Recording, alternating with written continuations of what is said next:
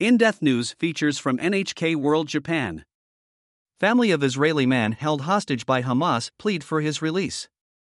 NHK spoke on Wednesday with the family of a young man captured by Hamas ahead of U.S. President Joe Biden's visit to Israel. They're urging Washington to pressure the Palestinian militant group into letting their son and all other hostages go free. The family are residents of Herzliya in central Israel.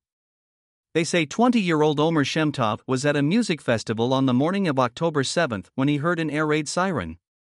He was at a location near the border with the Gaza Strip, from where he called his family to tell them he was returning home. Omer shared his location via smartphone in case of an emergency. But his family soon lost contact with him.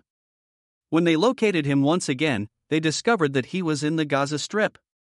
That night, his older brother Amit Shemtov saw a video Hamas released on social media. He says it shows Omer tied up and lying in the bed of a pickup truck. He is convinced that it is his younger brother because of the clothes and the tattoos on the person's arms. Two days later, an Israeli government official told the family that Omer had been kidnapped and was in the Gaza Strip. Bring Omer home. Amit and other family members now wear t shirts featuring photos of Omer and the words Bring Omer Home in English and Hebrew. And they refuse to give up hope. Amit says it's in the interests of Hamas to keep hostages alive, adding that he believes Israeli forces will soon launch a ground offensive aimed at minimizing casualties. Ahead of Biden's visit to Israel, Amit said, I hope he will put pressure on Hamas to release the hostages. I want nothing more than for my brother and all the others to return home safely.